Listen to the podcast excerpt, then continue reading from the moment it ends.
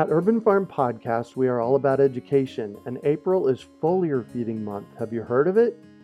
It is a super simple application of spraying liquid organic fertilizer on your trees and garden plants.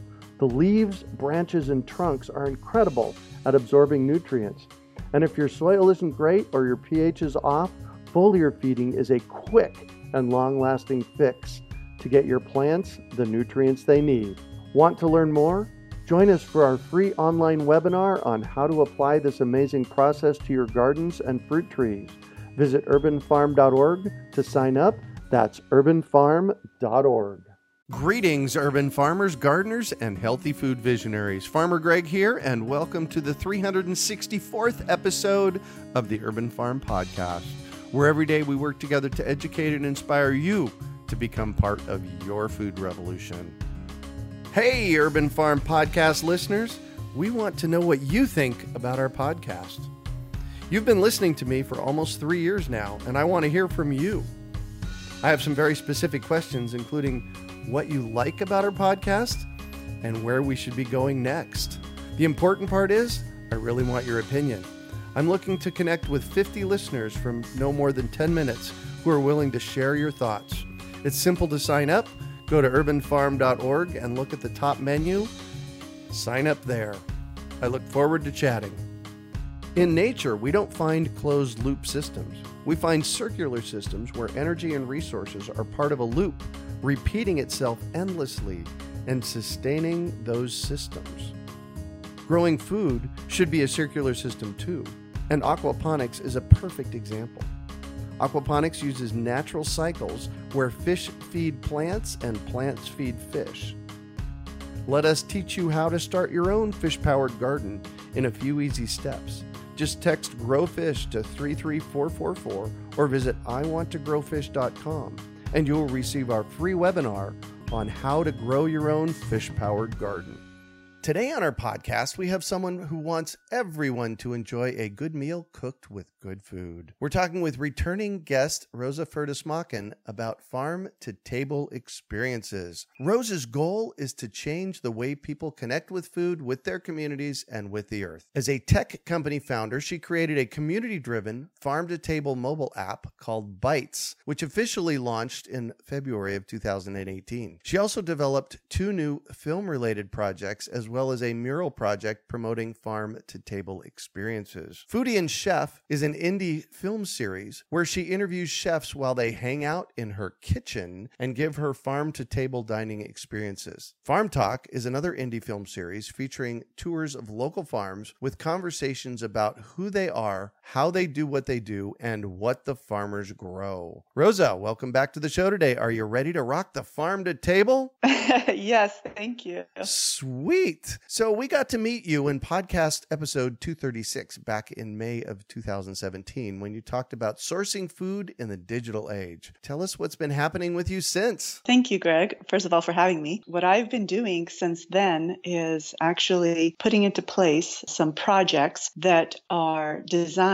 to bring more awareness and involvement from the community, whether the foodies, the chefs, the farms, in the entire sort of ecosystem of farm to table, getting people to become more of the process, mm-hmm. like get engaged and become a part of the solution toward localized sourcing. Cool. And so that's kind of what your app does, right? Yeah. So the app provides in home farm to table dining experiences for foodies who connect with local chefs, you know, whether they're the professionals or the students or the home cooks. And then those, that culinary talent turns around and sources ingredients from these local small growers and then brings these fresh seasonal ingredients into people's homes for these farm to table dining experiences. Now, what the independent film series, a couple of them that I launched, first of all, Foodie and Chef, that is essentially my own wish or desire come true. Getting chefs to come and cook in your kitchen, right? That's right.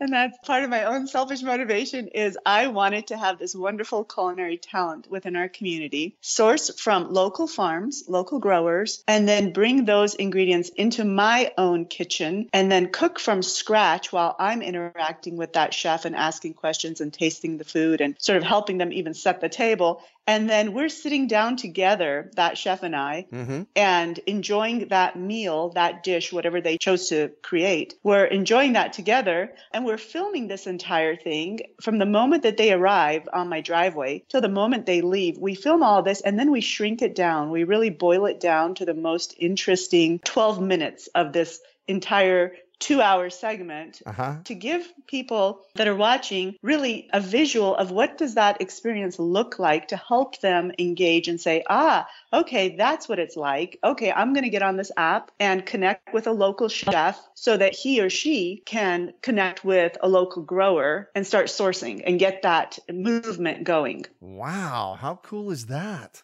yeah so that is foodie and chef and that's sort of like one of my own personal passion projects Uh huh. Before you move on, though, I got a question for you. You have mentioned a couple of times the farm to table experience. What is that? The farm to table experience is really the conversation and the connection between that culinary artist, that chef, sort of like what Dan Barber, this wonderful famous chef out of New York, Uh huh. he's a sustainability advocate. He's very much in tune with and has relationships with all the local growers that he sources from, including from their own farms. They have their own farms and then they also source additional things from other farms. But he goes up close and personal and he makes these relationships one on one between himself and that farmer. And they start talking about growing for flavor, for nutritional content, for all sorts of Mm. things and getting that rotation and getting that farmer to be encouraged, Uh-huh. incentivized to grow a whole assortment of things that he or she might not otherwise venture into thinking, well, who's going to source that for me? No one knows what that ingredient is. Right. Yeah, but if it's some kind of like, I don't want to call it something a specialty produce,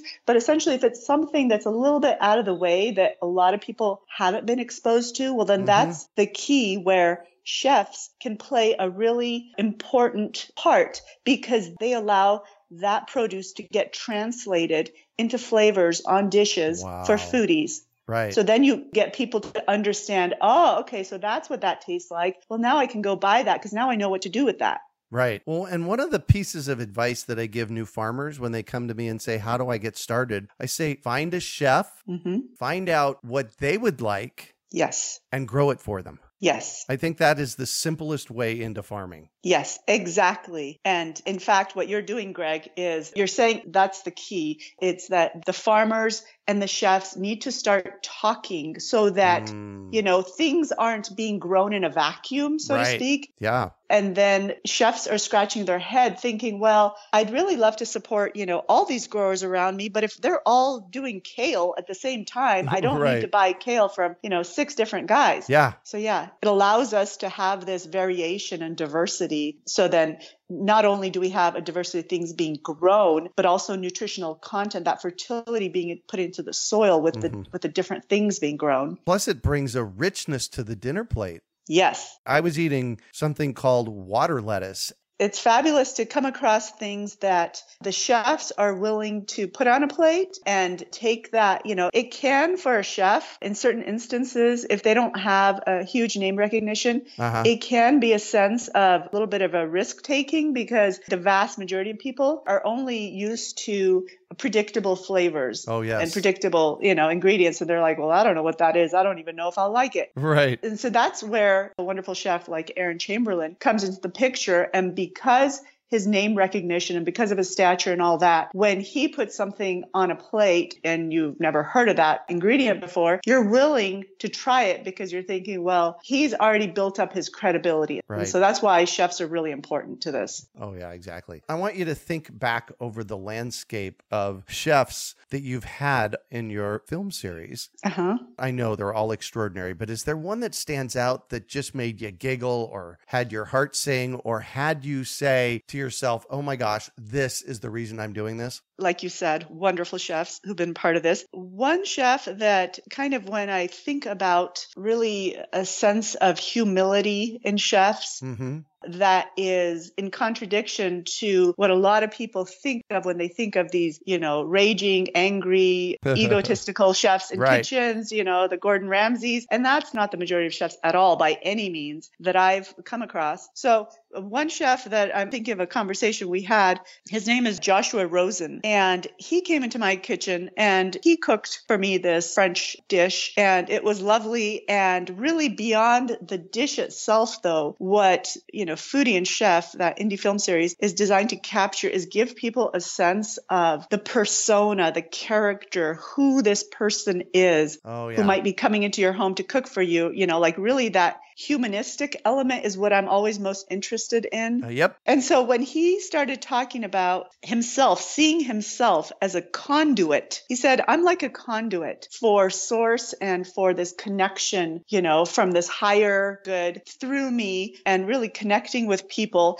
and sharing the bounty, sort of the flavors of the earth, what the earth provides. And when he said that, Wow. to me, it kind of was a very like humble comment, a statement Uh-huh. that he made. It was a lot of humility in that. And, you know, these are chefs like, for example, Joshua Rosen, who have worked in, you know, two Michelin star restaurants before. So they've worked in the cream of the crop type of settings. And for someone like that to have zero ego about it is really fantastic. Nice. And how many have you done? We've done just a handful up till now because we just started. Uh huh. And where do we find them at? So we have social media links at the top of our website, www.bites.mobi. And you can go at the top there and you can click on those social media links, and that'll take you to our social media that captures Foodie and Chef. And it'll also take you to our social media that the other indie film series that I wanted to mention, which is Farm Talk. That's Cool. the local farm visits. Yeah. So the foodie and chef, that is kind of the end of the line for the food. And farm talk is kind of the beginning of the line for the food. So tell us about that. So it's really wonderful. It's a wonderful experience where I go out each month and I interview essentially right there on their farm a farmer and talk to him or her about how they got into this, how long they've been a farmer, what they care about, what are their biggest concerns as a farmer, what are their biggest wishes that, you know, if they could ask for something, ask for a change, ask for some kind of support, what would that be? What would that look like? And then we talk about, you know, what they're growing and where they're located. And it's a really short segment. Essentially, I spend about an hour at the farm taking up that farmer's time, which Uh-huh. I'm really grateful for. And then we boil that down to about a five minute segment that really is this conversation with the farmer, just, you know, standing right out there in the field. And we're showing the farm, we're showing what they're growing and some of the staff, some of the helpers on the farm and sharing their story in this way. And then encouraging people to source directly from these farmers. And then also, you know, we're giving the address for the farm, how you can find them. And then also at the very end of that five minute segment, sort of at the end of that film, we show our website and where people can go Yeah. to find this farm and farms like them who have created a free farm profile on our website. Got it. Perfect. So you're in the Phoenix metropolitan area, correct?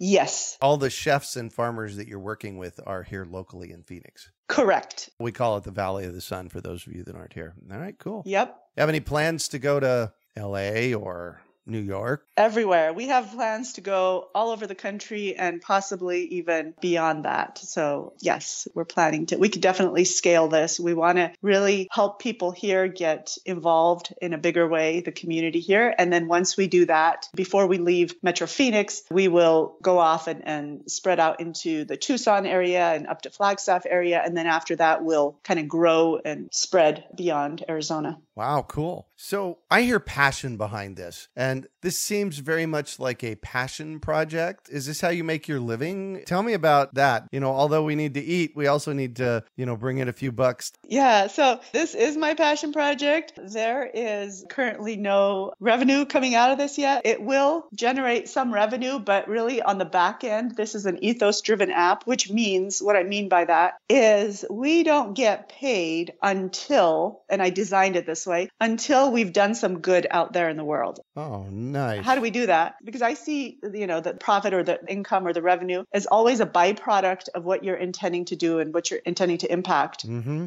you know, Bites itself is a free farm to table mobile app. There's no advertising on it. Foodies get on there to check out these chefs. Chefs get on there and create free chef profiles. And then the farmers go to our website and create free farm profiles. Now, Mhm. We don't take a penny from farmers, from growers, because I'm really interested in supporting that foundation of society. And we have to do that if we want to move away from globalized commercial food production. So, right. To me, truly helping a grower means I'm not taking a penny from that grower, and I'm not. Mm-hmm. So, what we're doing is giving these chefs essentially like an Uber model or an Airbnb model platform to generate an income, right? And so, when they generate that income, when they get a job essentially out of this, when they get reserved for their services, they get a job out of this platform, this app. And once they've already sourced ingredients from a local grower Uh-huh. and brought those into someone's home and cooked from them. So, literally two days after that, that we pay ourselves and we pay that chef. We don't pay anyone until that good has been done. Got it. Your income stream, it comes from the chef delivering some great food to somebody. Correct. And they take the bulk of that. They're keeping 80% of that themselves. Yes. Cool. So I pick up the app Bites and I find a chef that I like. And what happens next? You check out their profiles and you can see the menus of, of what they're offering and their pricing per serving and read about the farms they're supporting and their minimum charge and look at their bio and see their pictures. And then you can chat with them, ask any questions you want. You can reserve their services through the app and then they get notified that you just reserved their services. So then now you've kind of booked a dinner or a lunch or brunch reservation with them. Uh-huh. And so then they're going to go on their own and source from the farms that they indicated on their profile they're sourcing from. And then they're going to come into your home with their pots and pans and Wow. fresh ingredients and then cook for you and then clean up after themselves and leave. Wow. The wonderful thing about this, truly from my own perspective, is that this is much less expensive than eating out in a couple of ways. First of all, there's no tipping happening. So that 18% or 20% that people normally tip when they go out to eat, that doesn't happen on this app. You don't need to tip. You're sort of like paying up front for everything. Right. And then the other thing is because people are providing their own wine, their own pairings, their own alcohol, which is always three times more expensive at a restaurant than what you could buy it for yourself. Exactly. Right. So then you're keeping costs down. And if you bring in a group of friends, like let's say you've got six or eight friends or whatever, and you say, hey, everyone chip in such and such amount. Well, you can divide up that minimum charge of whatever that chef is, you know, asking you to like reserve this much food from them, right? Uh-huh. And then it comes out to really quite reasonable and in every instance less expensive than eating out. wow. How cool is that? All right. How did you come to this? To the app? Yeah, to this concept, the whole process. How did this happen? It actually happened organically in my head. I like the, the colorful side of life and the adventurous side of life and the memorable, meaningful pieces that I can sort of hold on to over time. Like the experiential aspect of life is much more interesting to me than all the little things I could collect and buy Yes. and that would become clutter and ultimately we Yep. throw it away and it you know adds to all the stuff out there that people either need to recycle or figure out what to Mhm. do or ends up in landfills I'm emphatically agreeing because Heidi and I, my sweetheart and I, we travel a bit. uh-huh We'll spend more money on traveling and travel experiences than buying stuff. Mm-hmm You know, so when you say that, it makes perfect sense to me. I don't need more stuff. That's for dang sure. yeah i'm very much so a minimalist when it comes to all the stuff around me I, i'm always trying to like you know not add anything and if i'm going to add something then i'm going to remove something else Right. because i really don't like that pack rat concept of just stuff around you yeah, exactly. So let's think back to your farmer interviews. I'm going to ask you the same question about your farmer interviews that I did about your chef interviews. So was there one that stands out? Yeah, there was this wonderful, they're all wonderful, really, but there's this gentleman, Farmer Frank, and he's at Crooked Sky Farms. He's the owner there. Yep, I know, Frank. I went out and I met with him at his farm, and he was gracious enough. He gave me even beyond the hour. We really spent two hours there. And at the end of it all, he said to me, he said, Roza, can I have a picture with you? And I thought that was the sweetest thing Mhm. because when we initially started off talking, he wasn't really talking to me, and I couldn't understand why. You know, several months ago when I was trying to connect with him, because he had heard a lot of empty talk before. You know, he had heard a lot of people say they're going to do this or that, Mhm. and then they never got anything going, and they never stuck with their commitments, and they never kept their word to him. Yeah. So he was really disenchanted with the whole thing. And he had initially thought maybe Roza, I put her in that same bucket, right? That she's just going to Oh, be yes. a talker. Yeah.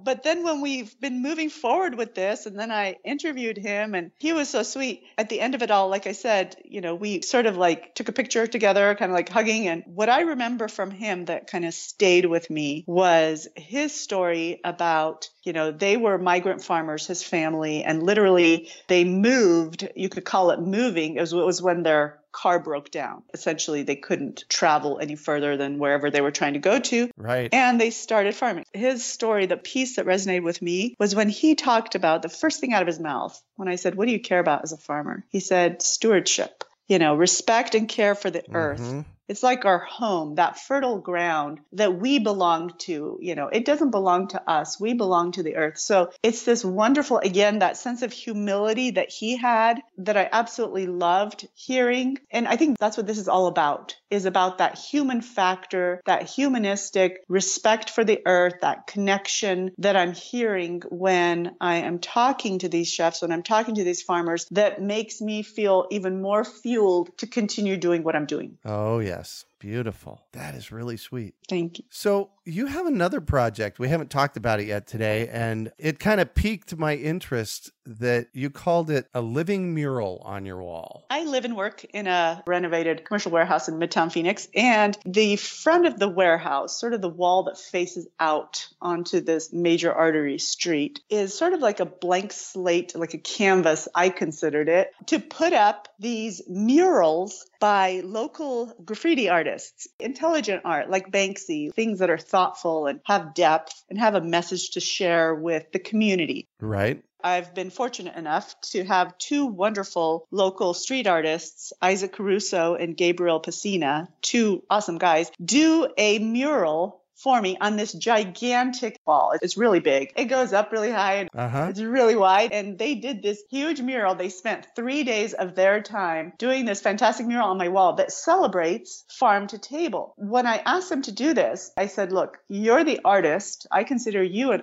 artist who I want to give that complete freedom to share in your own vision. When I talk about bites and this whole farm to table app and all the good it's designed to do, whether it's through, you know, celebrating diversity and being inclusive of all socioeconomic levels and about community building and a jobs platform, economic empowerment for the chefs and the homemakers and the, you know, students and then visibility and support for farmers and increasing their profits, decreasing their waste, diverting from landfills, being uh, uh, healthy, uh, all of that. It's just a huge thing. And I said, I'm sharing this story with you. Now that I've shared it, I want you to go off and give me a conceptual drawing of what would you put up on this wall to capture that in your own way? And so that's what they did. They put up this fantastic mural on my wall, which has this gigantic arm of a chef. It's a chef's arm and it's got like all these vegetable tattoos all along it. Whoa. It's a for real arm. I mean, that was really a chef's arm that a photograph had been taken of. And we used that chef's arm, and he is grabbing an orange citrus because Arizona, you know, this area that I'm in, sort of southern part of Arcadia area, Yep. is really known for the citrus. And then there's lovebirds in this area and whatever. So that was their way of capturing the ethos behind bites, of celebrating the chefs, celebrating localized sourcing,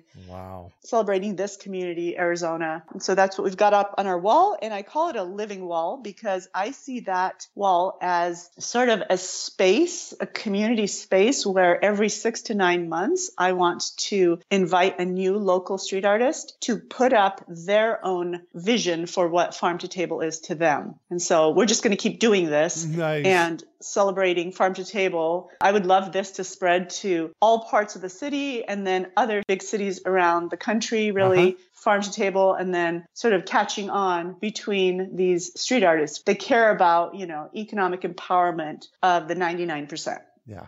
So, do you have a piece of advice for our listeners that you could share? Yes, I do. I would say that my piece of advice for anyone who really wants to engage with life at the richest, deepest level and create a sense of meaning in their own life, the way I chose to create one for myself. Obviously, we all create meaning in our own ways, in our own unique ways, but however you choose to create a sense of meaning in your own life, I would say to start with the question of why. Why are you doing what you're doing? Why do you want to cause X, Y, and Z impact? Why do you want to pursue whether it's this job or that relationship yes. or whatever it is mm-hmm. that we're, we're doing? Like, why are we doing it? And so I think that gets to the ethos, that vision. And when we know that internally for ourselves, we don't need to shout it out to anyone else, but when we know that for ourselves, that helps drive our own path forward. And that tends to be a much more meaningful path to follow and one that is really about inner growth. Yeah, richer. Yes. Great. So I'm going to ask you then, why? are you doing what you do? Because I am interested in really moving all of us as a greater community, moving us more towards our own human connectedness and getting us more in tune with the value of what the earth is giving us, really, and treating it as our home, having respect for it, having empathy for cultural differences. It's all the different pieces that are plugged into this app that I truly care about. Those are my own values. So I literally injected this app with everything oh, nice. that big picture that I care about and that yep. I believe in the kind of society I'd like to see, you know, come to fruition, materialize. Uh, that's my why. Beautiful. Well, thank you so much for joining us on the show today again, Roza. Thank you, Greg. It's always a wonderful pleasure. So tell us, how can our listeners find you, find out about the app, download the app, you know, like that? Absolutely. So to download the app itself, they can go to the App Store or Google Play and literally just type in bites.mobi. So B I T E S dot M O B I all stuck together. Mm-hmm. They can do that to find the app. Otherwise, to learn more about us and to see all of our social media links and to follow us and to tap into Foodie and Chef, that indie film series, and to tap into Farm Talk, the local farm visits mini series, they can go to our website in the top right corner. They're going to see all those links there. It'll take them to the right place. Perfect. And that's bites.mobi, M O B I. Correct. You can find show notes from today's podcast at urbanfarm.org forward slash bites foodie app. And if you'd like to hear more from Roza, you can find her on our 236th podcast episode at urbanfarm.org forward slash bites. We are your urban farming resource. You can find our podcast on iTunes, Google Play, Stitcher, and iHeartRadio. Also visit urbanfarm.org to find articles, podcasts, webinars, courses, and more. Well, that's it for today. Thanks for joining us on the Urban Farm Podcast. Hey, Urban Farm Podcast listeners. We want to know what you think about our podcast. You've been listening to me for almost three years now, and I want to hear from you. I have some very specific questions, including what you like about our podcast and where we should be going next. The important part is, I really want your opinion.